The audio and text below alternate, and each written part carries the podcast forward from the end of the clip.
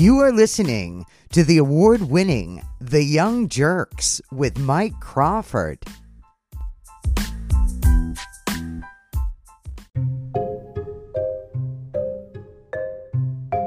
Statements that day were B S. Saying, I mean, you know, you were on the phone with him. While you were on the phone with him, I was getting the shit kicked out of me, almost losing my life. The, the way that he, you know, saying this is what happens when you steal an election. Go home, I love you. What the f- is that? That came from the President of the United States. McCarthy defended Trump at various points in the meeting. He wasn't watching T V, he wasn't listening. He knew what was going on. He knew what was going on. He knew they were fighting for hours and hours and hours. You know, I just... All right.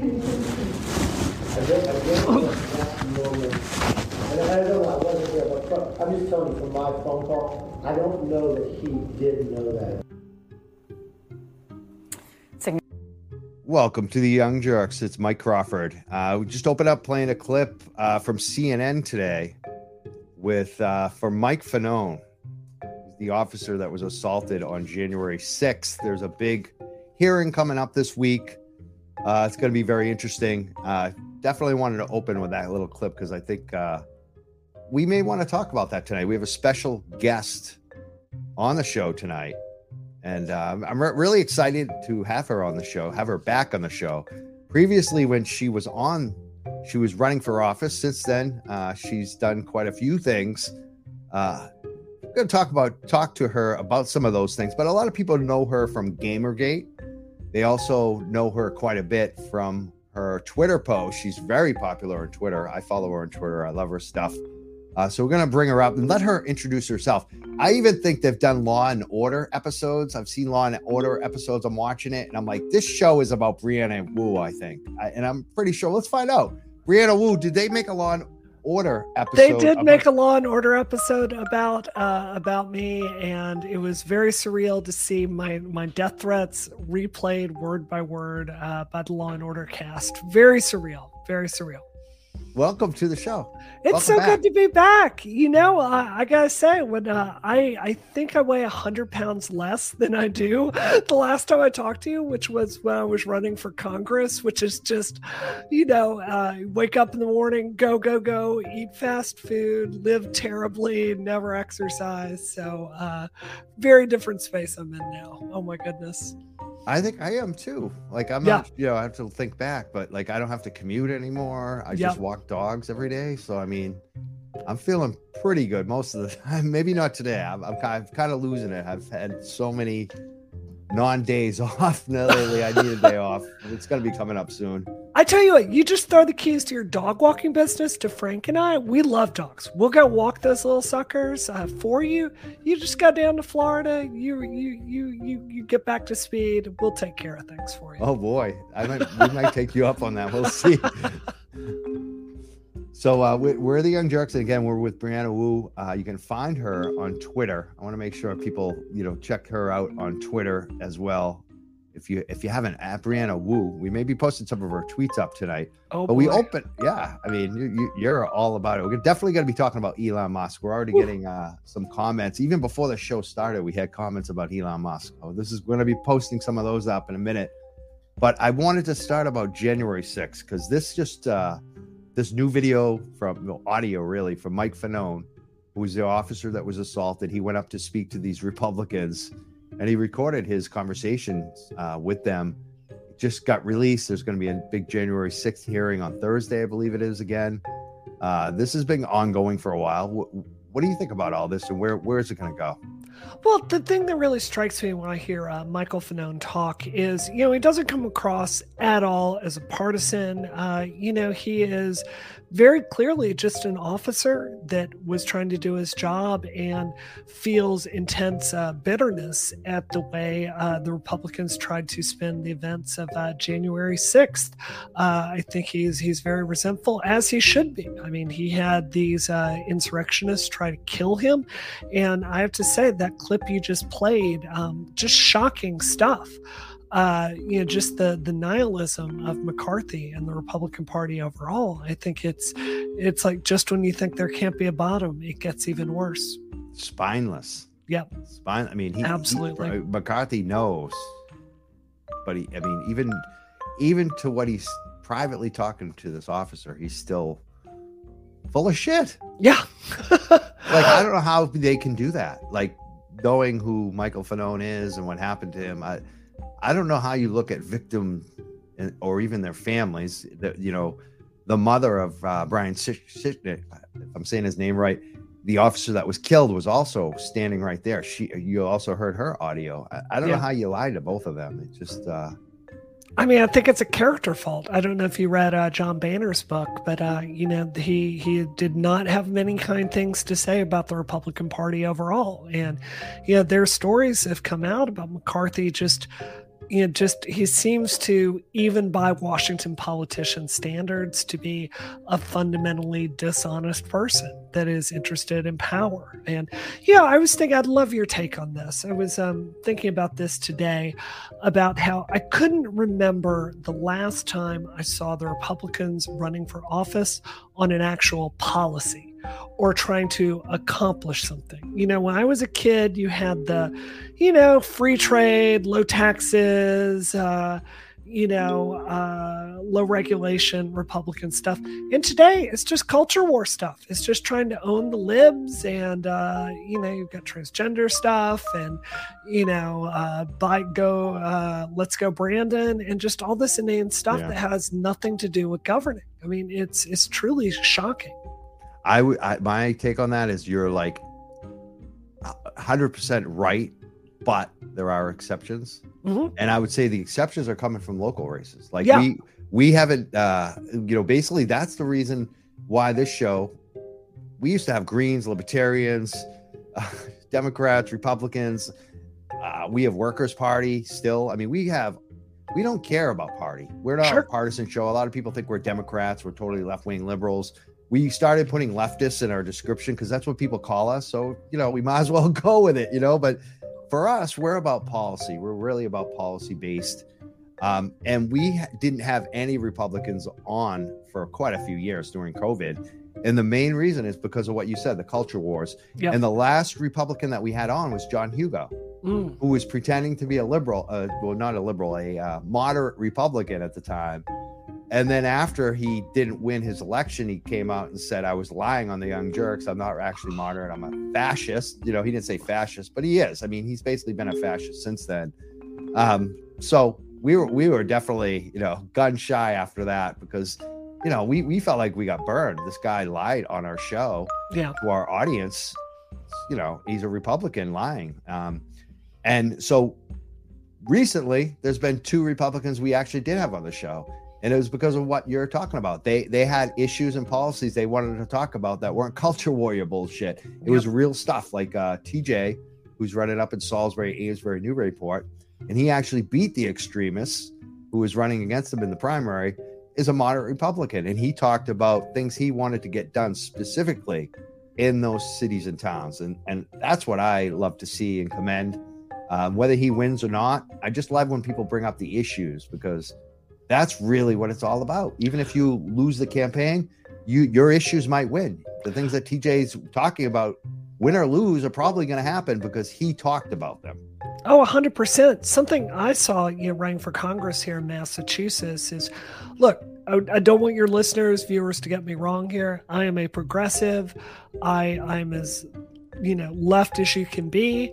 Uh, but at the same time, I got to see the power structure of the Democratic Party up close here in this state. And it really changed my perspective on who the good guys were in our state.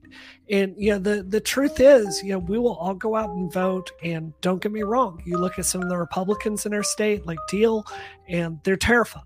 Right? I don't think Charlie Baker has done a very good job. But at the same time, the Democratic Party in this state is a machine that is mostly interested in itself. And it comes like if you're a, a candidate trying to come up and challenge that system, they are going to destroy you. And there are a lot of forces that are get, going to get together to destroy you. I'll give you just a small example. My husband, on a lark, uh, saw there was an Adopt a Highway sign uh, on uh, uh, near our house on ninety-five. And we had somebody actually go through. He wanted to say Brianna Wu for Congress on that sign. They just wrote him a tiny check for it. And we had the entire political machine go to war over that sign and take it down, literally. Like, it was the stupidest, most crazy thing I've ever seen in my life. And it, it's just petty stuff like that that has nothing to do with actual governance here. It's it's so disappointing. Awesome. Thank you for bringing all that up, because I, yeah. I think uh, people miss that a lot about the Democratic Party yeah. in Massachusetts. It's it's uh, it's funny because someone... Like, what, we've been exposing this story. We're probably not going to talk much about the cannabis angle. I know people may still want to call in or, or even comment on it, but we're definitely going to get back to it. So I know, you know, people who are new listeners or new followers, this is more of a politics show, but uh, you know, recently we've started to uncover some stuff, and a, a potential whistleblower from another dispensary, an employee who is a Republican, was like, yeah. commenting on the YouTube that we'll, we will never expose the Democrats in power because we're leftists. And it's like, like, dude, we, we protested at uh, Robert DeLeo. We, we protested the King Democrat at the time in the state about cannabis. So, you know, we don't care about what party you're in. How many times did you have me on against Lynch? I mean, it was like five or six times, if I recall. I mean, you were not beholden to... No, we're the know, underdog. Yeah, one hundred percent. You're not yeah, up there on Beacon we're, Hill. We go yeah. with the underdog campaigns. one hundred percent. That's what people have to realize. Is usually we're... We like the challengers, usually. Yeah, I got to tell you a conversation. I, I won't talk out of school about this, but I was, uh, you know, Tito Jackson. I remember we were sitting down one time and talking about your show and just both really appreciating what you bring to local politics. I'm glad you, I was just going to so, bring up Tito because yeah. that's a perfect segue. Because like during the Tito campaign, Tito was running against Mayor Walsh, right? Yep. And I got mad at one point because Tito hadn't come on. I was like, I'm trying to get Tito Jackson on. They're not getting back to me. And, and he's pro-cannabis. I'm pro-cannabis. And like, I'm about to book Mayor Walsh. Oh. And and I had a choice to choose between, honestly, like, I don't know if I would have definitely got Mayor Walsh, but there was a good possibility I would get Mayor Walsh. But if I had Tito on, it wasn't going to happen. Yep. And I, you know, when Tito finally got back to me, when his people realized what was going on, what I was saying online, they got back to me like that day. They called me and we booked it. Like, I was like, I want Tito. Like, you know yeah. what I mean? It's like yeah. people, I, we make choices on this show between power brokers all the time. And usually we, we go with who's better on the policies. We don't go with uh, who has the biggest name or who has the power. Sure. I mean, it's a, it's a, uh, this is one of the reasons, to be really honest with you, that I haven't run for office uh, again, you know, and it's, it's with my current job, you know, I run a, uh, I run a progressive PAC on the national level. We give out tons of, uh, tons of money. I mean, we invested a quarter million dollars in Nina Turner's race, right? Uh, you know, and we're getting to do big, important things. So yeah, the irony is today that that financial hurdle of running for office would be so much easier than it was back when I was, uh, you know, running for office here in Massachusetts.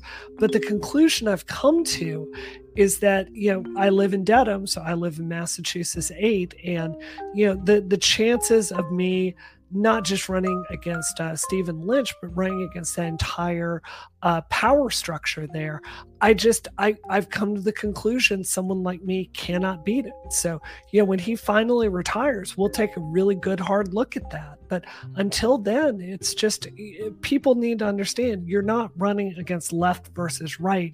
You're running against a power structure in this state that is benefiting people that are not you. I mean, look at the T, look at the infrastructure in downtown Boston, look at housing costs, look at your rent. You know, there are all these systems here. They're just flat out failing. And, you know, it's uh, there's no one to point out besides Democrats. I'm sorry. The ones who have been in office the longest, usually. Yeah. Uh, we have a telephone number if anyone wants to call in. You have any comments or questions? nine seven eight, five six zero, three one five five. We're speaking to Brianna Wu. She's run for U S Congress.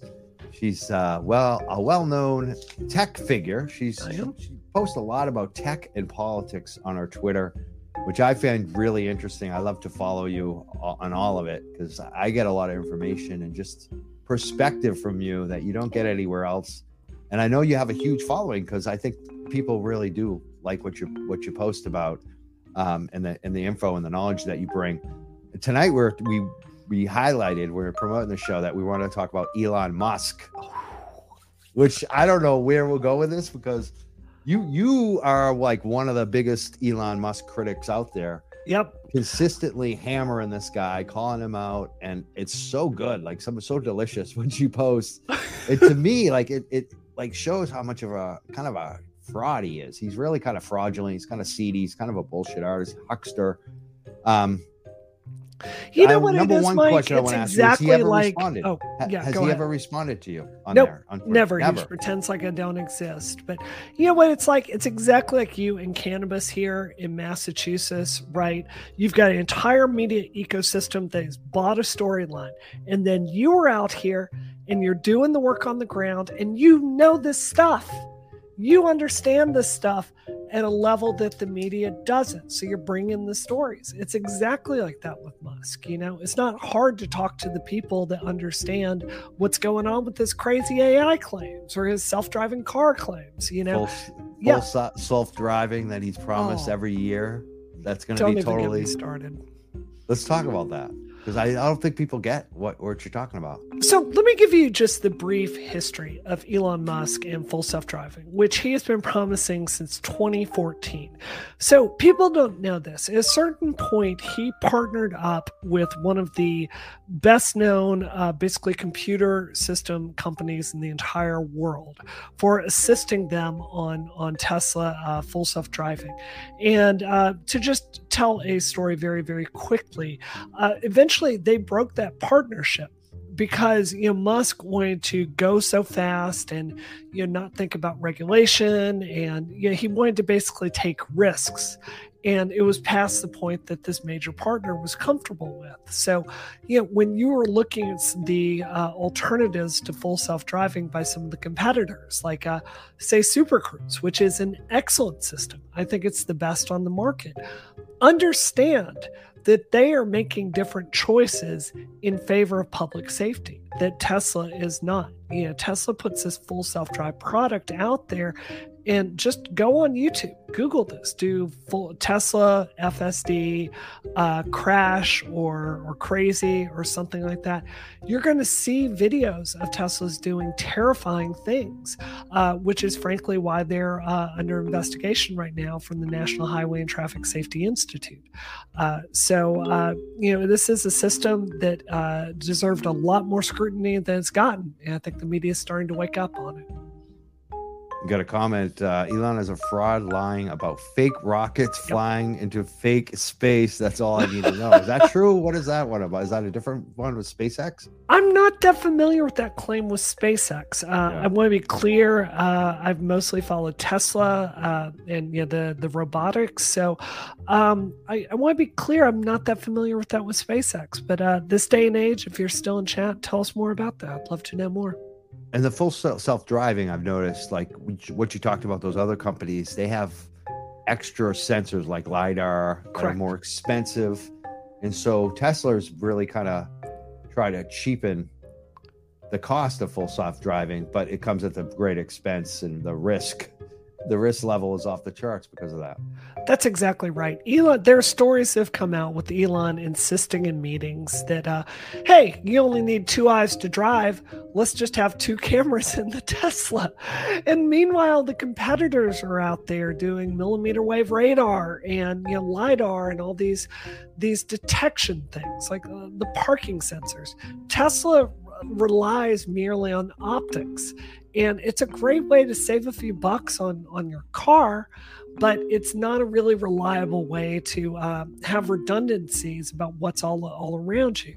Uh, you know, to give you an example of this, I'm a motorcyclist, and it's true that being on a motorcycle is mostly a uh, visual skill, but you know, you sense things with your hearing. You know, you feel the vibration of the road. You feel the wind going past you. There are all these other sensations that come into play to keep you safe. And it's exactly like that with autopilot. You know, they made a decision to uh, basically put cheap sensors in the car, and it's going to have a cost in lives and public safety. We're talking about uh, Tesla, we're talking about Elon Musk, we're talking to Brianna Wu, who is an expert on a lot of these things, especially the technology. Uh, I wanted to ask about the big story about Elon Musk. He's buying Twitter. How bad will it be? What do you think?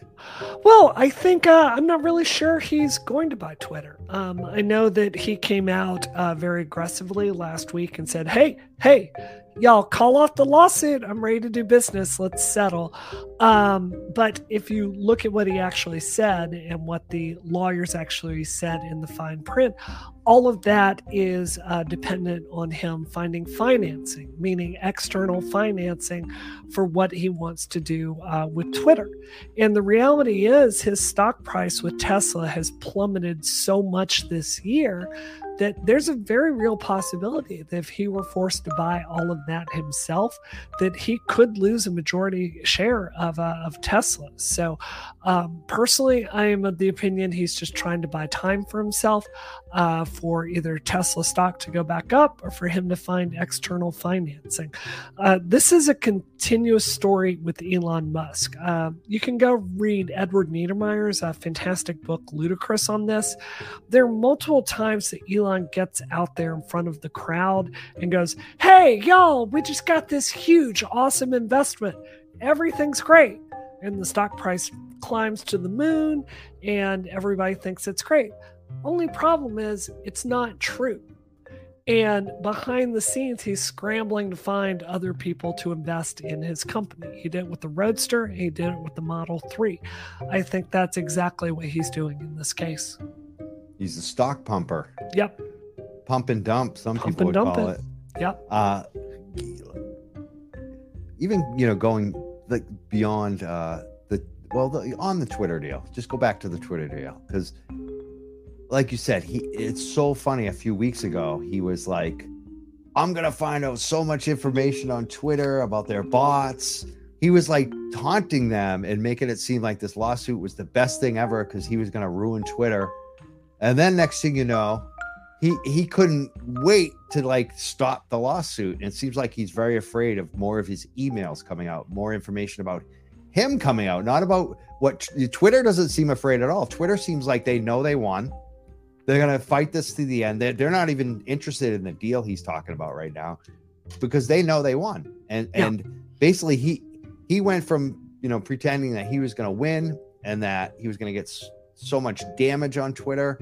And now Twitter's just like sitting there like with the with the, you know, what do you call that? You get the royal flush hand and you know it. You know, you're just sitting there with the cards in your hand. You know, you got the winning hand. And this clown now wants to make a deal. It's so and. I don't get how people don't see through that, like the, to see the change in him over the weeks. Like, why do you think that people don't pick up on this, like that he's so full of shit? I think that's a really good question. And I want to tie it into one of the comments we just got in chat. Uh, this is from uh, somebody that doesn't have a, a, a name uh, that they posted, but uh, this is what they said. The Mars colony vision is a snake oil tactic to get more investments from the gullible. If you were to buy a colony there, uh, it'd be a foolish way to live for residents. This is how this ties into the question you just asked. Musk goes out there and he's pulling the Robert Heinlein like vision of the future that he puts in front of people. Think about what he promises. A I, self-driving cars, rockets, living on Mars. You know, he this is what he's selling. This this vision of the future that is like it's from a fifties sci-fi novel. You know, chips in your brain to help you uh, surf the internet. You know, the only problem is none of it works. Uh, I had a very, very viral tweet uh, last week where I'm watching the Tesla A I Day and they bring out the official Tesla bot. And you've got four people trying to hold this robot down, this like jerking to the side. They, they were like, like moving it. It looked like know? a movie. Th- it looked like a, you know, the movie premiere where they bring out like yes. R two D two and R two D two's not working. So they're pushing him along. It was like a joke. It was embarrassing. You know, this is what Elon does. He, he sells and hypes the Tesla stock priced based on these visions of the future. And then nothing works out in actually getting us there. Um, so you know, the, the truth is Tesla is currently valued more than every other car company on earth, even though they sell a fraction of a fraction of that number of cars. And really ask your, your listeners out there, um, think through this. Do you really think Tesla, when there's more competition coming in the E V space than ever before, do you really think they are worth more than Honda, Toyota, B M W, Porsche, Ferrari, Lamborghini, like every car company on earth combined? Like, are you really that sure that in the future they're going to have that much more of a market share or, or like an interest in the, the technology there? It just doesn't make any sense for the stock price to be where it is, which is why he's backed into this corner. He has to keep promising crazier and crazier things, which is why we're getting this stupid A I Tesla bot. So, you know, eventually I think the media is waking up. I think they see the emperor has no clothes. And I think eventually the stock price is going to tumble back down to earth. Uh, I'm starting to see a com- comments attacking you online. It's do you, how do you deal with that? Because you, from Gamergate, you, oh mean, boy. you had death threats, you had police involved. Hired her husband to do a legal review, saying it was cheaper than hiring outside attorney. So let's go through this. Uh, when you uh, run a PAC, you have to account for uh, for uh, uh, people that come in volunteer. If it gets above a, uh, I believe it's a two hundred fifty dollars limit. There's some limit to that. And Frank did a whole bunch of work uh, for my PAC, uh, helping me out with a few things. And we put it in for legal review in the F E C filings. This is what happens when a bunch of uh, dudes on Reddit get together and go through everything in your life to try and make you look bad. It's just, it's the cost it's of. Um, oh, it, I believe it, you. Bullshit. I know all about yeah. it. Yeah. They make up shit. Like, that's why I have to now tell people about who I am, because they make shit up and it's like so obvious. Like I, I used to not have to talk about who I am and yeah. my stuff, but now I have to, because they, they just make up shit. It's crazy. Um, yeah. and, and you know, it's, it's, and we're, we're talking about this guy here with the scam allegations, you know, we having, you know, worked on campaigns and, and just being familiar with all the campaigns that we have on the show. I know, like, a lot of times when you're trying to do this kind of paperwork and stuff, you, It's it's hard. And number one, you want someone who will do it and that you trust. Yeah. If they fill, fit the bill, like, what does it make a difference on that? It's just kind of silly. It's one hundred percent. You know, the, the truth is my husband makes pretty good money being a, uh, a patent attorney, uh, well, doing uh, patent law. And, uh, you know, he didn't really need the three hundred dollars. We did it to, we paid him to hold ourselves to the highest possible ethical standards in how we do business at my PAC. And it's ironic that that is what they drag out to attack you with. So just can't, I can't stress it. How do you deal with all that, that the, the bullshit? I, I mean, I've been think... dealing with this since Gamergate. I mean, there's so much crazy stuff out there about me. Uh, the, the craziest thing I've ever heard is uh, I can't actually develop video games or program, and Frank did it all for us, even though Frank literally can't even update his iPhone. So, uh, you know, it's... I'm laughing at that because I know Frank's not a tech guy. It's so funny. He's a great guy. Just yeah. doesn't know much about technology. Right. Which is, you know, probably a good thing. I don't, you know, some, to some of us, we wish we knew less. uh, oh, our phone God. number, nine seven eight, five six zero, three one five five. If any of the trolls want to call in, they always talk big online, but they never call in. They're all a bunch of cowards. I, Let's I would do love battle. Call in. Let's, Let's go, do boys. it. Let's, Let's do, do it. it. Cowards. You know, the funniest thing is they say that I try to intimidate people's free speech. There was this there was this protest that uh, happened, and I, I ran over to the guy because I want to record. You know, I, I want to he I'm trying to uh, uh, film a black female candidate for treasurer who I supported, and they shouted her down. They were circling her. So I want to know why. I ran over to the guy, and these other guys are claiming that I try to shut down the dude's free speech. And it's like, no, you try to shut mine down. You were intimidating me, number one. But it's like, uh, like, have the balls to call in. Let's see if we try to shut down your speech. Like, we won't. Like, Like, we love to have these debates, but you're cowards and you won't have them. And that's a perfect ex- example. That day, you you all were afraid to talk. You were afraid of us. And it wasn't because you try to make it like I was trying to intimidate you. That's that was clownish. You're you're afraid of a battle of ideas, you know, of actually having a conversation. And on that tape, on that video, a lot of these guys, they'll notice, I never raised my voice. They did, because they couldn't compete with the, the ideas. They couldn't compete with an actual real discussion. And that's all we do on the show. And that's why they're a bunch of cowards. They'll post their comments online, but they won't actually call in. Keyboard warriors. We're, uh, you know, it's, uh, I really, I, I sometimes worry. We've got a, a whole generation of very young men, and you know, God bless them, but uh, you know, you're really angry online, and then you meet some of them in real life, and it's just not really the uh, the macho persona. No, they're not. Throw up. You know, they're babies. They're the biggest babies around. They cry, like they make up stuff. I couldn't believe it. It was like, I was like, are you, are you kidding me? Is this really happening right now? You're trying to say I'm bullying you? Like, oh my goodness. And there was two of them. There was one of me. Like, I had a little doggy in my, I had a little dog too. They were trying to say I was intimidating with the dog. This dog never bit anyone. He did growl at them because they were, they, they actually were trying to taunt the dog. It was like, you know, and again, if I'd known that this was going to happen, I would have had that dog that day. But the folks out there are just, they're looking for it. And they're the biggest wimps of all. They, they, yeah. they, They create the confrontation when someone responds, oh my God, oh my God. It's like, here I am. I got my camera. I want to know why you're being a jackass. Tell you know what I'm going to do? I'm going to get a voice changer. I'm going to call into the show and like uh, just argue with you for no. I'm going to Yeah, I wish. I wish somebody would. Points. They yes. don't do it. They're a bunch of cowards. They'll sit there and snipe on, on the. That's what they do. They.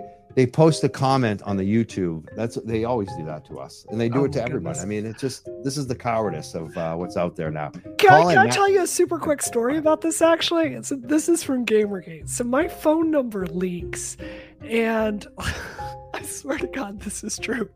My phone number leaks, and for the entire summer when Gamergate is going on, I'm getting these these phone calls like, "Brianna Wu, you're gonna die. I'm gonna fillet you alive and cut your your skin off your body." It's just blah blah blah, and, and eventually I'm like, you know what, F this dude. I call the police. I, I like do a back trace on it, and I'm like, look, here's here's twenty death threats this dude sent me. Go go find it. And, and like the things like, you're never gonna take away my video games, feminists, get the hell out of the video game industry. And the cops go knock on this guy's door. And they find out it's this little thirteen-year-old kid oh my God. that had been calling me and, and deepening his voice. And the irony of the whole thing is his parents did sell his PlayStation, and this feminist did take away all of his video games. So, you know, every time someone sends you me grounded a death him. threat, I did. You grounded him. I did. Every time someone sends me a death threat, I think about that. that You're like, is this a thirteen-year-old? Yeah, exactly. Maybe I need to start thinking about that. Who, uh, these thirteen-year-olds posting dumb comments. No wonder why they don't call in. Call in. Thir- no, actually, I don't want any thirteen-year-olds calling in. eighteen plus, nine seven eight, five six zero, three one five five. But, you know, there there are some adults that are trolls, too. I see them out there. We're the Young Jerks. We're speaking of Brianna Wu. Uh, she's well known on Twitter for her tech and pol- political news. You have a PAC, uh, Political Action Committee. Tell us about that. What is it? What's going on with it? So this is, I was thinking about this today. Um, you know, my boss is uh, Cenk Uygur of the Young Turks, and I'm oh. coming on the Young Tur- Jerks today. Oh, this is strange. So, this is this is the moment that colliding. They're coming because because so many times now, like I'm gonna get myself in trouble maybe. When we started the Young Jerks, we really weren't trying to rip on the Young Turks. My girlfriend gave us the name, and uh, you know, because there's the, the you know, but even before that Young Turks show, there was the Young Turks from yep. Hollywood. Yep. And so, you know, we were just the Young Jerks, and it's so like a, a lot of times people have said, "Are you with the Young Turks?" And I have to say, "No, like look us up. We're not the same." Like it's so funny. And so now we're colliding tonight. So you you actually work for Cenk of the Young Turks, which for is, Cenk, yeah. Um, and and yeah. now it's starting to hurt us too, because a lot of times when we search Young Jerks, it's always the Turks that come up. So it's not helping us. It's actually probably hurting us. Go ahead. Well, it's one of the biggest, uh, you know, YouTube shows in history, especially yeah. in the progressive space. Uh, so anyway, Cenk came to me after uh, both of us lost our congressional races. Was like, you want to do some good? And uh, threw me his mailing list where he raised, I believe, one point five million dollars. I raised a little less than that, but we uh, put our mailing list together and uh, started putting it into causes uh, that we believe in. Uh, so uh, we do a lot with large data sets uh, and micro-targeting voters at a very, very, very fine level. Um, you know, the, the truth is the, the Democratic Party and especially progressive candidates, when it comes down to the bread and butter ways you get elected, which is canvassing, walk in neighborhoods, targeting ads. Uh, there are a lot of things you can do with big data that just progressives did not get into the space to look at frack and Excel all day long. So uh, that's kind of the space we exist in, kind of using those large data sets. Awesome. Maybe we can get uh, your your friend Cenk on the show. What do you think? Yep, I gotta tell you. So Cenk has this. Uh, oh, this Cenk? Am I saying it wrong? Yeah, Cenk. They, uh, why do they say Cenk? Some people because they Cenk, right? Because it's it's it's spelled C E N K. Um, oh, people are wrong when they say Cenk. It's they Cenk. are they are it's Cenk. Cenk. So I want to tell you, I have. I've had a lot of bosses. See, he's almost in a my jerk. Time. Then I'm sorry to interrupt. He you. comes off as a jerk online. I will one hundred percent say that. I hope I don't get fired. He'd probably agree with me. In person, he is legitimately the best boss, the nicest person, the most passionate warrior I've ever worked with. And you know, the irony is, you know, he has said sexist things in the past on his show. And the man I work with is literally the best boss I've ever had at listening to ideas, at giving people credit, asking for input, making you feel valued as a person. It's it really is the complete opposite of his public persona. And Why I just, do you think it's like that?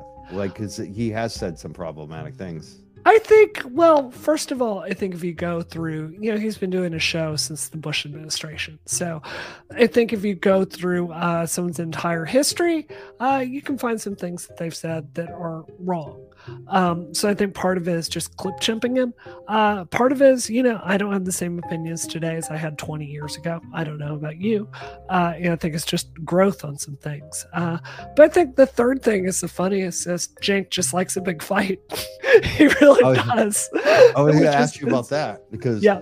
you know, one of the biggest things that a lot of people know him for, kind of like when they kind of jump the shark, is like those Alex Jones fights. Yep. When, like some people think that was staged, like wrestling. Do you do you have any no. insight on no. it? No, that was not staged. That's Cenk for you. Like, like you get him going. He is. It's so the irony of working with Cenk is he is so unbelievably macho and manly. That's why I kind of like any, him. I know because I, I have that side too, and I'm here. I am a left progressive guy. You kind of try to tamp it down, but uh, there's part of me that still likes that, like getting in fights with people. That's that's him, but he takes all those qualities in like a positive way, and he loves to use it to pick the right fights. Yeah, exactly. And and you got to use yeah, it for the right cause. And the thing is, if you know Cenk behind the scenes, the thing is you're looking around when you're in meetings with him, you're like, holy crap, there are a lot of really strong mouthy women in this room today. Like he loves to surround himself yeah, with mouthy women in yeah. the best way. So yeah. I just uh I you know I, I genuinely think the public's just got it wrong on him. I, I'm glad you brought up the mouthy woman. Oh, it's true. I wouldn't be here if it wasn't for the mouthy women. There we go. Like, I got one upstairs that she just, she is the best. She kicks ass.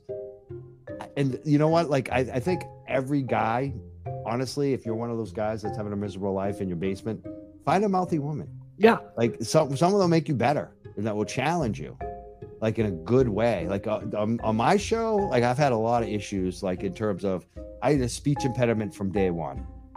You know, and she actually was the one, she's a professional, you know, radio voice forever. So she got hired by a network to create a show and she cast me on that first show.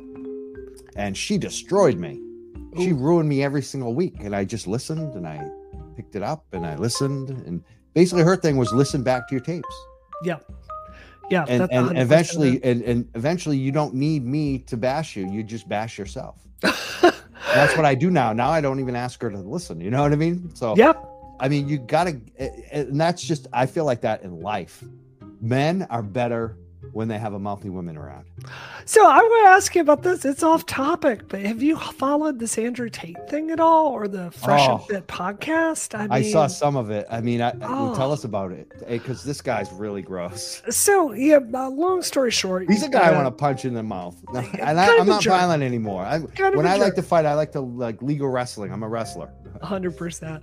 No, it's uh, you know, basically there's this guy that uh is uh, I mean, let's let's be honest, a pickup artist. Uh, Uh, like a kind of far right figure that um, you know, has this wildly popular podcast, to the point that these really young boys are, are listening to it and like telling girls in their elementary school to go make them a sandwich or just shut up, a man is talking. I mean, just uh, not a great uh, example for uh, for uh, young men to emulate. And you know, it's it's part of this bigger rise uh, of this. Um, basically misogyny being repackaged for uh, you know, Gen uh, Z in a in a way that uh, I think is unfortunately very uh, appealing. Like uh, Andrew Tate, I don't like him, but there's no question he's got talent, and you know, you can't take your eyes off of him when he's speaking. So, you know, there are the platforms out there really wrestling, like, what do we do with this? You know, he's saying things that are clearly against the T O S,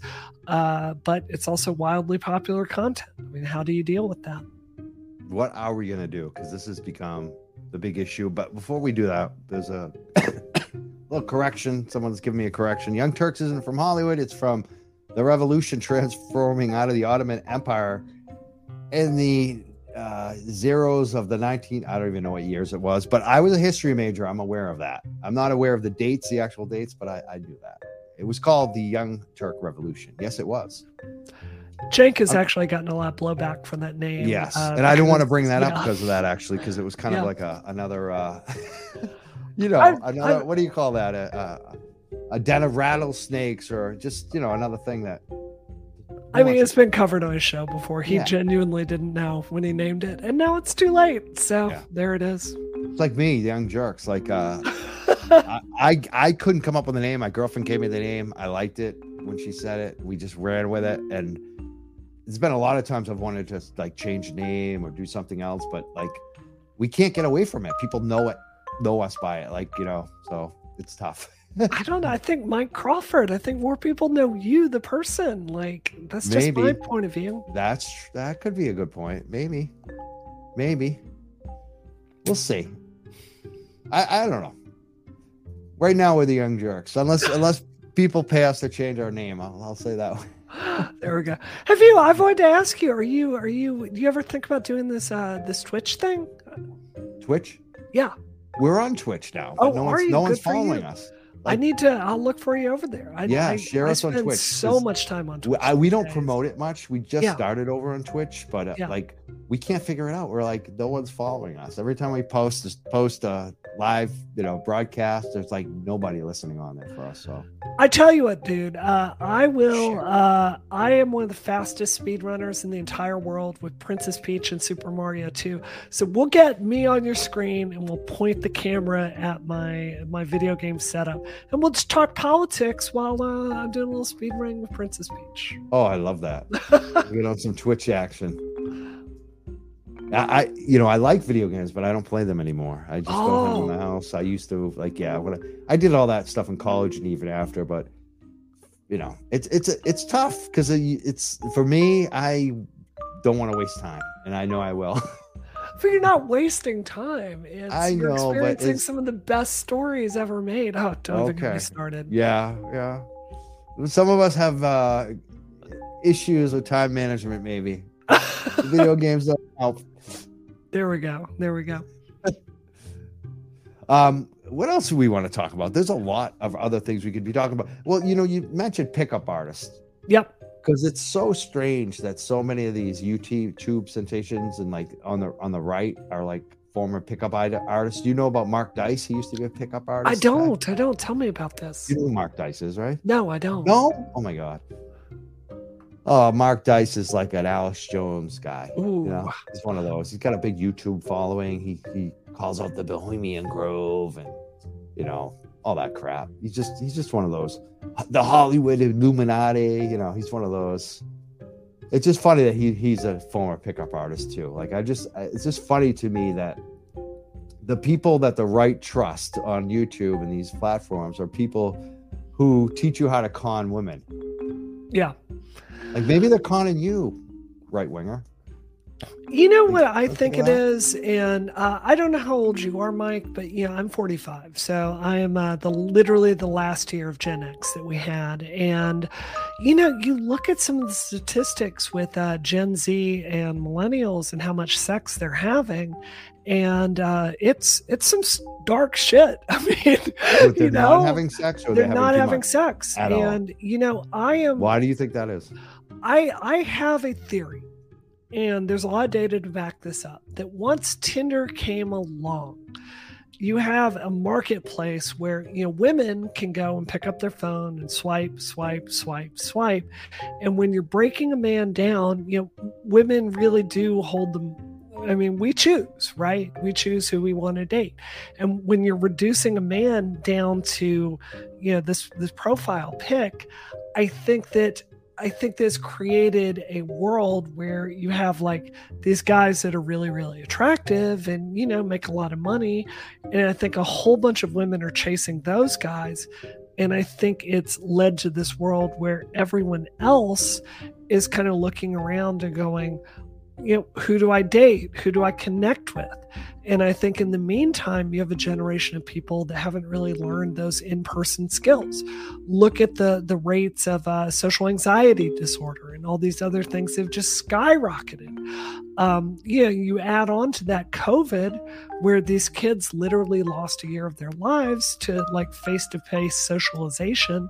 I think when you add all of that together, it's created um, a, a real imbalance. And I, I don't think it's it's rocket science. I think you have a lot of really lonely young men out there.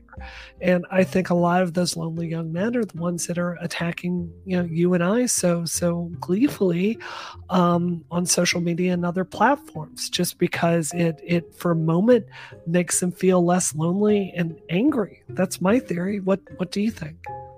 I think you got a good point. I mean, yeah. It makes sense. I, I've been thinking about this with Facebook and Instagram too. Um, I mean, even for me, I'm an older guy. Yeah. I mean, you can't, sometimes you can't help that. Like you, you see a picture of your friends together and you're not there. Yeah. Like there's all this weird shit that happens with Facebook and Instagram where even someone who feels pretty secure in themselves. Yeah. It can kind of sometimes get that envious feeling, like even family stuff. You're like, oh, I didn't go to that. I should have been there. Like, you yeah. know what I mean? Like it, it may be your fault, maybe because you chose to work that day, but whatever it is, it's kind of like, you're looking at other people's lives and you're kind of comparing them to yourselves in weird ways. And there's all kinds of weird mind fucks that happen too. Like we had something happen here today at my house where we're like trying to judge someone's responses on Facebook to figure out what it means. You know what I mean? It's like, because yep. we don't know, like we're all kind of, and most of us assume the worst, right? Yeah. No, I, th- I think that's dead on. You know, and the, the truth is we know a lot about what Instagram does, particularly to young girls. Uh, it's not my quote, but uh, there's a guy that famously said he would rather uh, hand his daughter a bottle of Jack Daniels than an Instagram account. And I think the numbers really bear that out. You know, uh, you know, you, you put young girls on Instagram, they're comparing themselves and their bodies up against these ideals that don't exist. That's not new. We had that in the nineties when, you know, but it was, it was, you know, uh, the magazines, right? It was E. It is just so much more in your face now. I just think our brains are not wired to be able to accept all of this. So, um, you know, it's just a fact. This generation is lonelier and has less sex and has fewer like close friends in real life than than mine did. And I, I I really worry what that's that's doing just in terms of their humanity. It's so strange to think that we need to encourage young people to have more sex. I mean, that's like kind of where we're at, but it seems real. Like that's a reality. Like that's a a measuring stick. I, I I think you're right. I mean, it makes total sense with what you're saying. I think it's it's really not about the sex as much as it's about the the human connection, right? Like, uh, I mean, I'll cop to it. My my twenties were about going out to the club and uh, having a real good time, you know. And I just uh, I think that. And nowadays you've got that that dopamine hit in your your pocket all day. No judgment. They didn't ask to be born with this technology, but yeah, there's a pattern throughout human history. It's like first we discover a technology, then we discover the effects of it. Um, you know, for for Vietnam, for instance, this was the first war where we had really uh, packed these extremely powerful weapons down to, um, you know, the the modern rifles to a point where you could just carry it around the jungle very easily. And they went and found that it had uh, literally, it, it made the people feel like God and made them overconfident in combat, which is what led to many of the casualties we had. You know, we discover technology, then we learn what the outcome is with it. And I think we're doing that with social media. And we're way behind. I mean, it seems like no one, people are starting to talk about the effects, but yep. like starting to talk, like there's no real movement to do anything about it. Like, I, and what can you do about it? Like what, how do we fix this? Like how do, can, can it be fixed? Is there any kind of solution? Like how do you change it when technology just rules? I mean, so you said you were a history major. I was trying to think about this the other day. Is there any example you can think of in human history where we've invented a technology and then have decided it's too dangerous and have stopped using it? Because I can't think of one ever. No. No. I mean, nuclear. I mean, nuclear, we still use it. I mean, that's really what we think of as like the most dangerous, right? Yeah, but we regulated it, right? We yeah. still have it. We um, do regulate it, but I mean, yeah. there's other weapons too that are very, very dangerous that, you know. Yeah. Yeah, no, you're right. It's we don't think, we don't put the genie back in the bottle. We never I do. I think so. I think uh, you know, uh, this is one of the reasons I ran for Congress. I was looking at the leadership on the Science, Space, and Technology subcommittee in the House and going, yeah, these guys are boomers and they don't understand any of these these issues on a policy level. We need credible people helping set this technology. Um, I think until we have smarter policy in Congress, I, I frankly don't think these things are going to improve.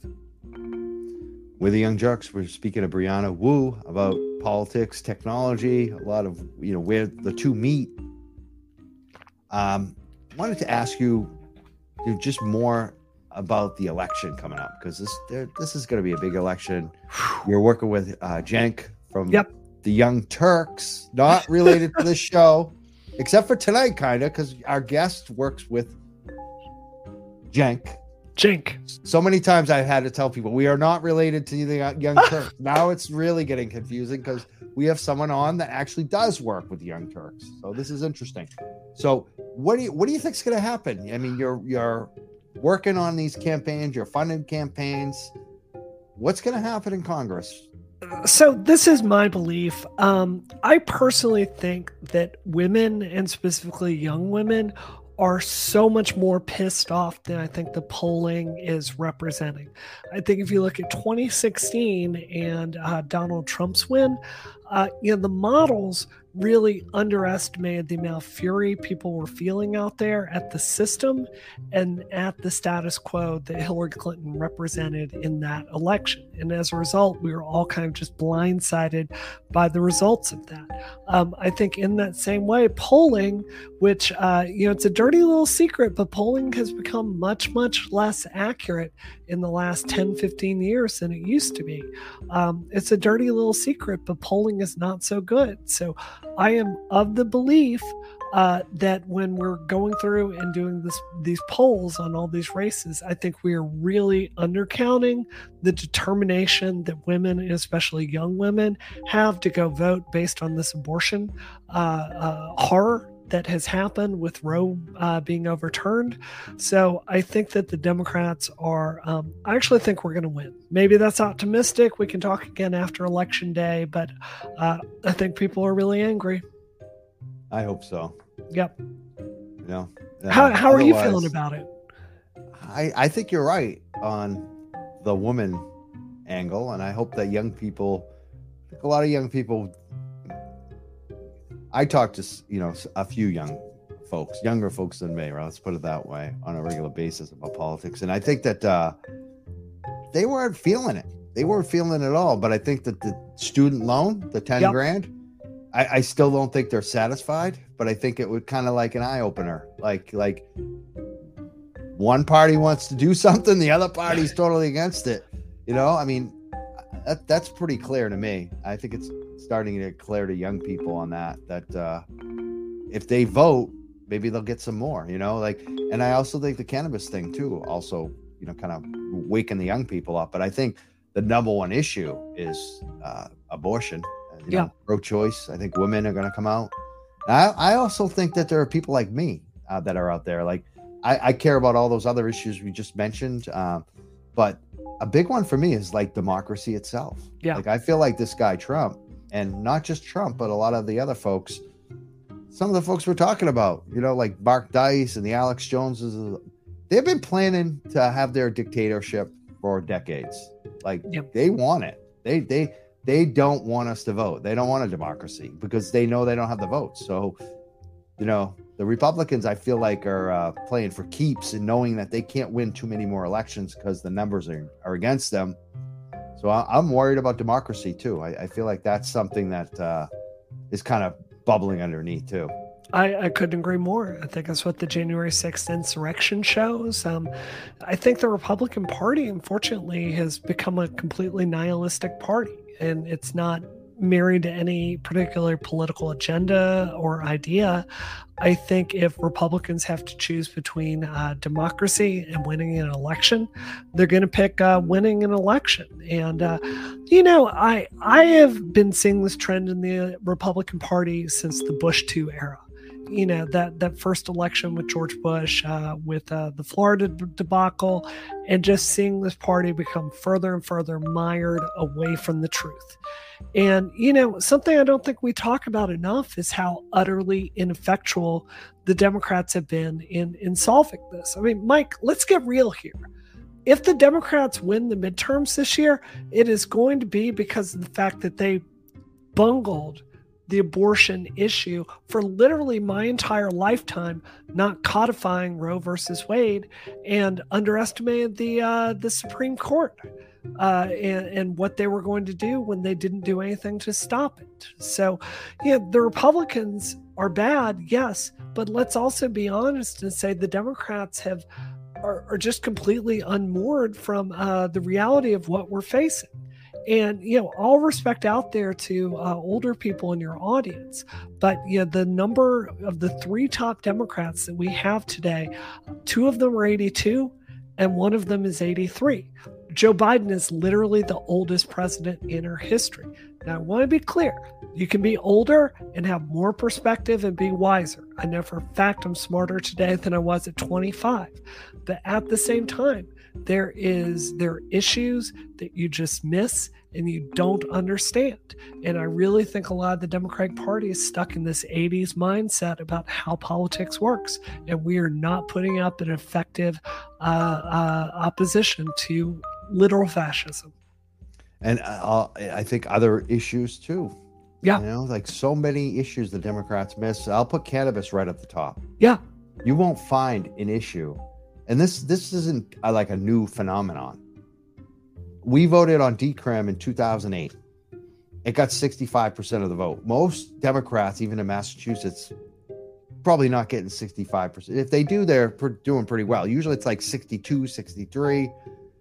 That beat most of the elected officials, and it's just gotten po- more popular. It's like over seventy percent now. Like it's like seventy, eighty, depending on how you ask the question. There's no politician that is as popular as cannabis is.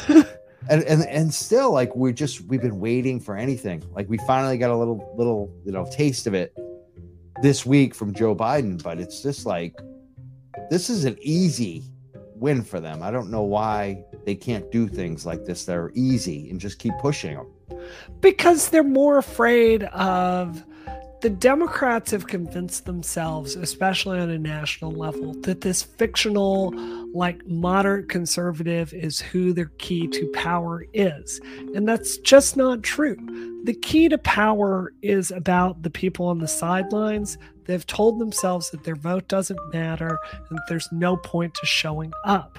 You know, like you said, cannabis is wildly popular. This is why I was so pleased to see Joe Biden's executive order, because you're telling everyone there's a brother, sister, you know, parent or friend that has, you know, had a federal uh, marijuana charge. You're making it very personal for them and their family. So, you know, modern elections are not about uh, uh, persuasion. They're about passion. We need to get as much passion out there by hitting right. these popular issues with people. And like uh, abortion, uh, cannabis, yep. those are issues that will draw single issue voters. Like, you know, people say, don't be a single issue voter. You know what? Uh, there are a lot of single issue voters. Like yeah. I am not. I'm going to vote no matter what. I always vote. But there are a lot of my friends, and, and especially in the cannabis community, I know they're not voting. And if there's cannabis on the ballot, they're voting. So I, this is the reality. Like, people need to wake up. Like, you want votes, you gotta like, you gotta do what people want to see. And like, uh, uh, being pro-choice is one way, cannabis is another way, uh, student debt is another way. I think we need to do a lot more on the student debt. You know, even like fixing it for the long term, because we we're bailing people out now, but there are new kids who are signing up for the debt today. Like, what's going to happen to them? It's just uh, there's something wrong with that education system the way it is now. one hundred percent. I just want to say, you know, when I ran for Congress, some of the hardest working campaign workers we hired were uh, marijuana enthusiasts that liked my position on uh, cannabis. And, you know, it's it's not just a good issue. It's not just the right thing to do, but it's a good way to have people show up and help you knock on doors. So uh, just the most pragmatic issue in the entire world. It's a mystery to me why we don't embrace it more. Now, you talked about young people, too, running for office and the leaders of the Democratic Party. Uh, one of the most, uh, you know, like I, I like follow you on Twitter. I love your tweets. Uh, one of my most favorite people on Twitter that I follow is a young woman. Uh, and I think she's the future. She obviously is the future. I, I don't even it, just by saying that, you might know who I'm talking about. Who A O C, who I'm going to go. There we go. At A O C. Uh, You know, I, I was making my list the other day, like who I would like my dream guest on the show. Oh, I had my like top three living people, two men. One was Obama. Okay. You know what I mean? Right. I mean, I, just to just to look at the guy, I'm going to I would apologize to Obama for not voting for him uh, one time. You know, like I like the guy. I really do. I like Obama. And I know some people are going to be crap for some of the things he did in, in, in war and things like that. You know, you don't have to agree with everybody on everything, people. All right. Um, but like another one I wanted to, I, w- I was on my dream list is uh, just because I like their, you know, music and stance for so long was Eddie Vedder. I'd love to interview him. Ooh. And then A O C was on my list. Those are my top. I don't think any of them will ever happen. But if I think if any of them would happen, it'll probably be A O C. You know what? I, I think you could do A O C. She does do a too, lot actually. Of smaller media. I mean, yeah, she I does. Um, I I what I love about A O C is the integrity and the honesty and how just she's like they used to call Reagan the great communicator. I think A O C is our great communicator. She she breaks down issues like housing policy or Fed interest rates in ways that are just so clear and make the moral stakes so um, just black and white what they are. And, you know, not always even partisan. Like she's, she's talking about issues that affect all of us on both the right and the left. Um, I, I really, I, I'm going to use a strong word here, but I resent that Nancy Pelosi and a lot of the party leadership has not taken her up on her offers to help our party more with messaging, because she's so damned good at it. She's awesome. Yeah. She is so, both with her tweets, which I feel is even harder. Like, I feel like sometimes the tweeting is even like people underestimate that. Um, you know, for me personally speaking, sometimes is harder. She is good at both. She is so good. I mean, in those uh, Congre- congressional hearings when she's grilling people, oh my God, she is amazing. She is like, I, I'm really impressed with her. I I hope that. Uh, she, do you think she's going to run for president, and when? When can oh, she God, actually I run hope for so. president? I, I hope so. I think she needs to get a few more years on her. Uh, just uh, thirty-six, you know, a little right? bit more experience. I mean, she's she's old enough now, I believe, to run. But uh, you know, I, I I hope she makes it to party leadership just as much, because I think there's a lot of uh, of good. Imagine if she had there. Nancy Pelosi's uh, oh, position. Oh God. Oh, oh, Mike, don't even say that. she would, oh, she'd do so much good. You know who I was thinking? I really See, that, missed that, the other That's day. What we have to start yep. focusing on is like uh, great things that are going to happen. one hundred percent. Like she could actually, that could actually happen. A O C could actually end up being the House leader eventually. Oh my God. I hope Imagine that, that happens. That would be so good for our party. You know who I miss? This is going to be controversial. If you don't agree with me, you can let me know. But uh, I think Al Franken has, uh, I think he made some mistakes. And I think he paid a price for it, a very serious price that plenty of other men did not. I miss Al Franken in the Senate. I want him to run again, because I think every time he was in a hearing, he was the clearest communicator about what we were trying to do. And I think he was an excellent senator. And, you know, I think that, um, I think that, uh, you know, when you make a mistake, you should be given the opportunity to atone for it and move on. And I think that's where we are with him. So I hope he runs again.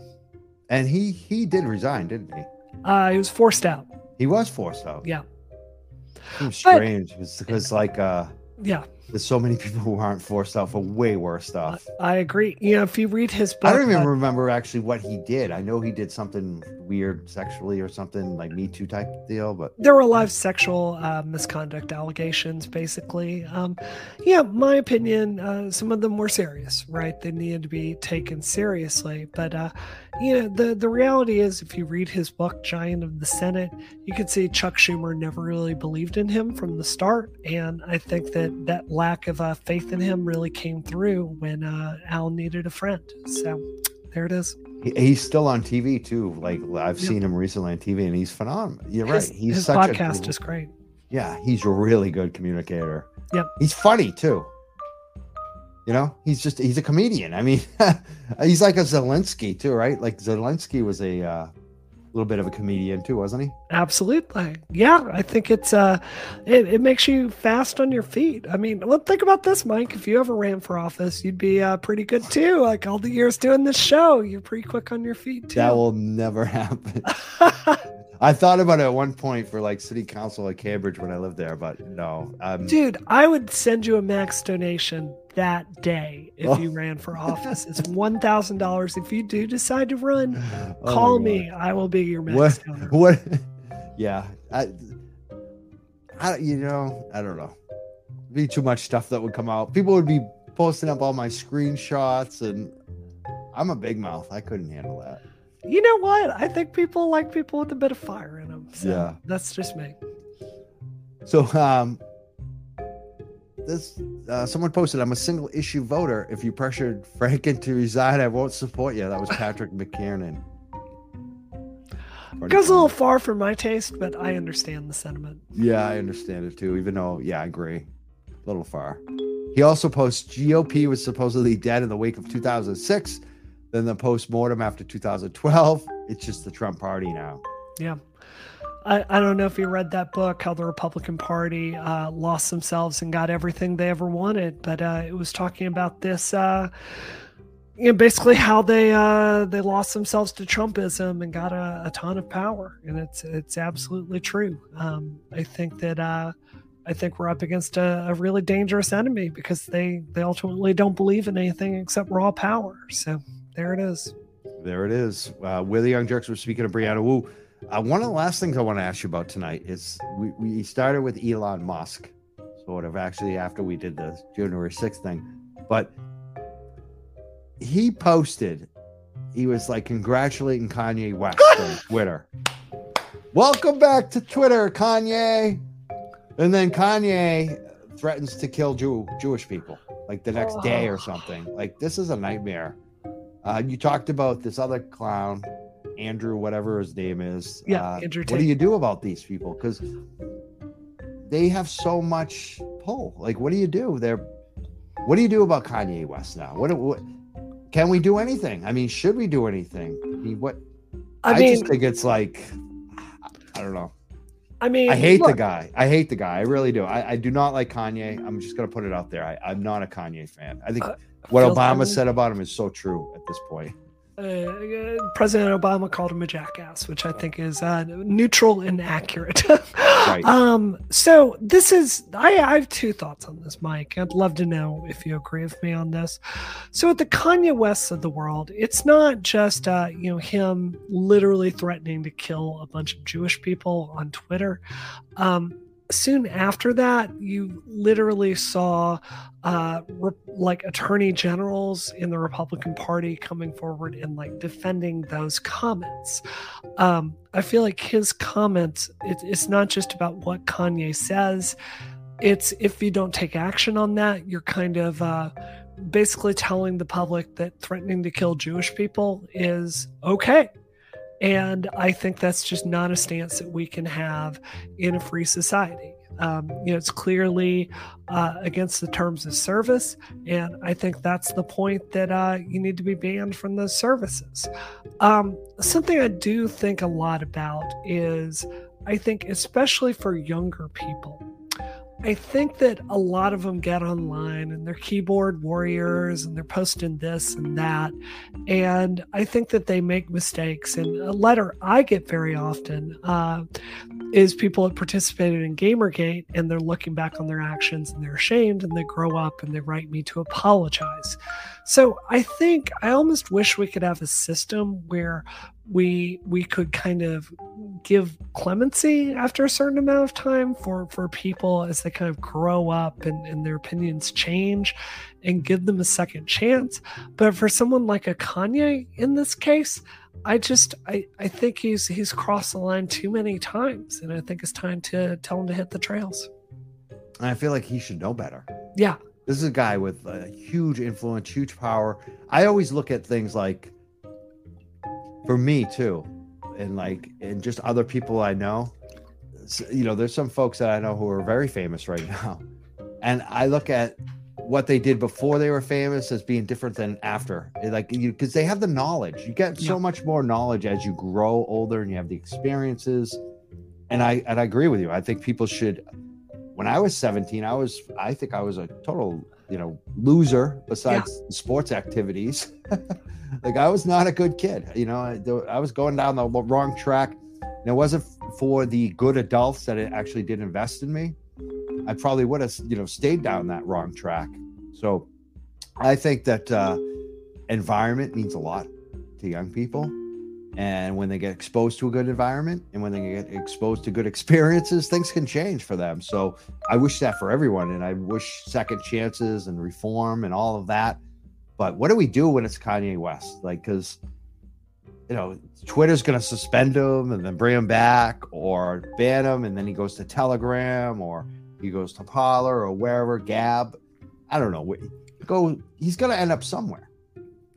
But the, the truth is, like, that happened to Andrew Tate, right? Andrew Tate got banned from the legitimate platforms, and now he's over on Rumble, and he just doesn't get the views. Like, there's no vector for his message to spread, like there is over on the legitimate uh, on the legitimate services. So, I I do think I think that it's unfortunate that these platforms reward people for being more shocking, more outrageous, more out there, say the most shocking things that you can.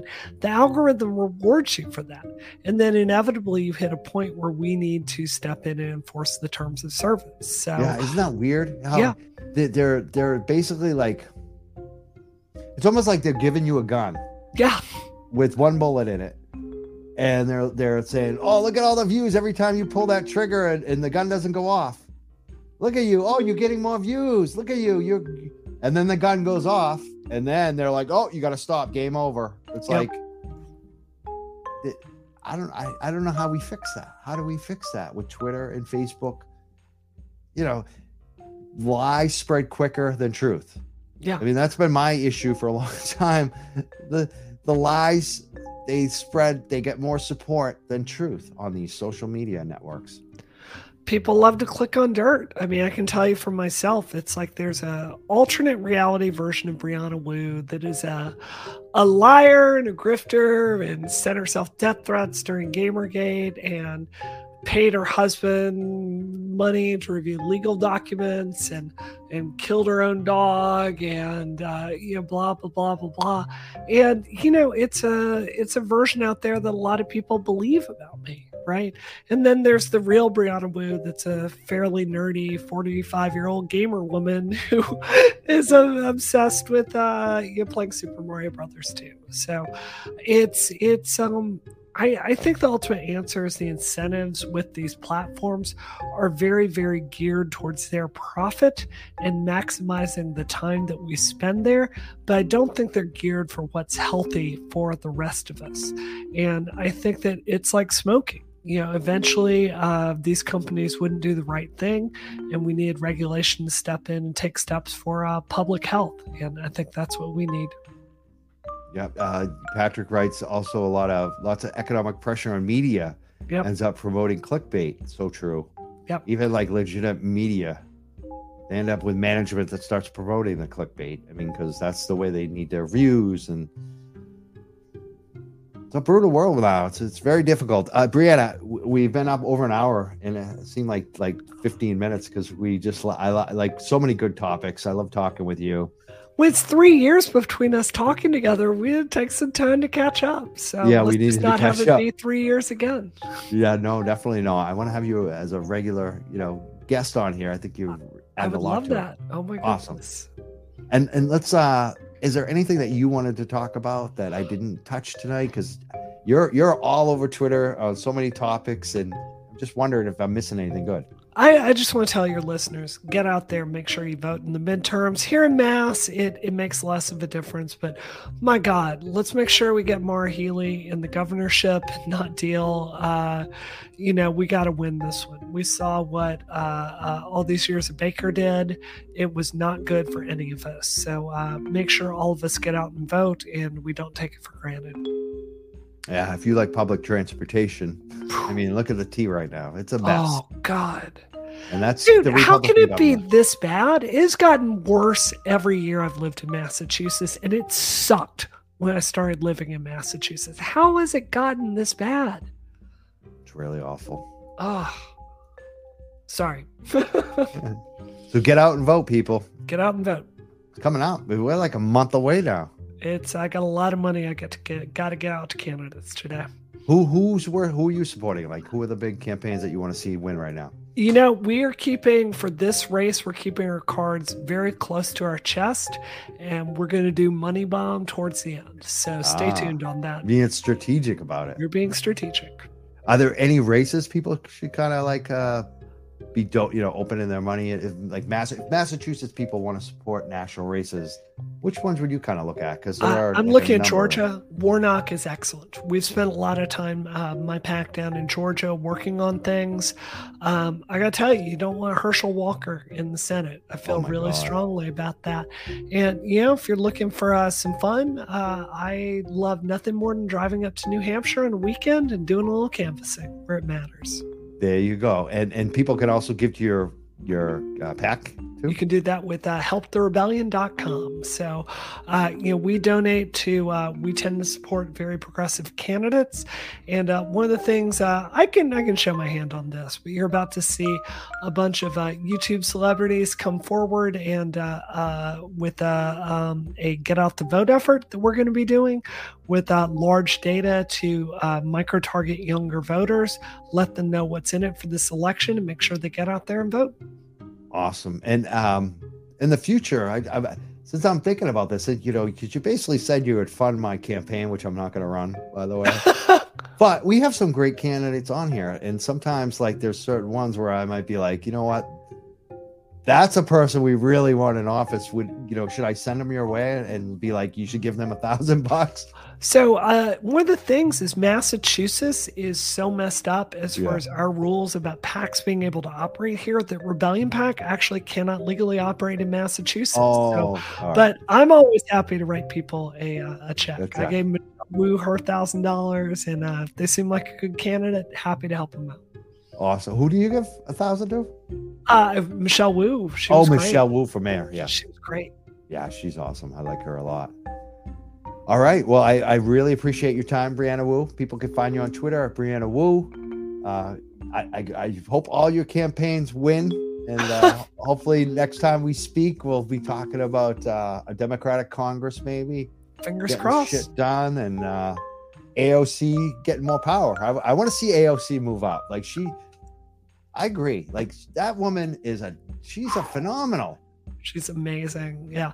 Wish me uh, luck on my bivalent, bivalent booster. I just got that. So hoping oh, I'm dodging did. the uh, side effects. Are on you that. feeling okay? You got that today? I'm feeling fine, but it was, it's only been an hour. So not enough time for uh, anything. So you came from that to do this. This is I that's did. amazing. I did. Wow. You're Excellent. a trooper. Did you tell them like I'm going to do a talk show? I actually did because I had to cut ahead in line to uh, to make it here tonight. Oh, that's hilarious. Yeah. I'm doing mine this week too. So uh, hopefully you feel well. Yeah, hopefully. I mean, you got to go walk those dogs. So, uh, you know, stakes know, are a bit right? higher for you. We'll see what happens. Yeah, fingers crossed on that. We'll talk soon, okay? Thank you, Brianna. We're the Young Jerks. We will see everyone later. Mike Crawford checking out.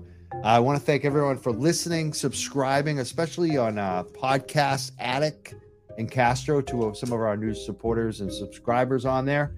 We've been running some campaigns, and we do see that we have a number of new subscribers. If you're listening for the first time, please subscribe wherever you're listening, whether it's YouTube, Facebook, but especially the podcast apps. We're getting a lot of traction there, and we want to uh, continue to grow that. It helps us with the algorithms. It helps us get seen or heard by more folks on those apps. Uh, so please support that way. You can also support us with financial contributions as well. As if, if you like our our work, you can kick in, you know, one dollar, five dollars, ten dollars. There's a bunch of different ways to give. One is our Patreon. You can look at, look us up, The Young Jerks, on Patreon. You can become a patron. Uh, another way is midnight mass dot substack dot com. And we also take contributions through anchor.fm slash The Young Jerks. That's one of those uh, podcast apps you can listen to us on. Uh, please consider uh, monthly con- contributions if you can. It definitely does help us uh, reach a wider audience. Helps us put this show in front of more people, helps us with the equipment costs and the other uh, monthly costs that we have for streaming. Again, I want to thank everyone for supporting this show. Mike Crawford, Young Jerks. And again, I want to uh, just mention that we will be continuing to cover the moldy cannabis and the big cannabis uh, multi-state operators. That story is not over. We're all over it. Uh, if you haven't listened to it yet, definitely check out that last podcast we did with Danny. Great interview about Lorna, Mc, uh, uh, Lorna McMurray, the death of Lorna McMurray. Uh, he was a co-worker of hers. Great interview with Danny. A lot of information. I think everyone who is involved in the can- cannabis industry needs to check out that interview. Uh, I noticed a lot of people have been listening to those podcasts on Lorna McMurray, and we're getting a lot of feedback nationally. California, from Florida. We've had a lot of phone calls recently and emails and messages. And we're also hearing just, you know, from the community itself that people are talking about this, that it's having an effect finally. After five years plus of reporting, unfortunately, it took Lorna to pass away. So we're not, we're going to keep on that story, and we're going to keep on supporting Lorna's family and her friends. And we're going to keep Lorna's memory alive. So stay with us on that too. We're the Young Jerks. We will see you real soon. I'm not sure when the next show is, but it will be real soon. Check you guys next time. Thank you very much.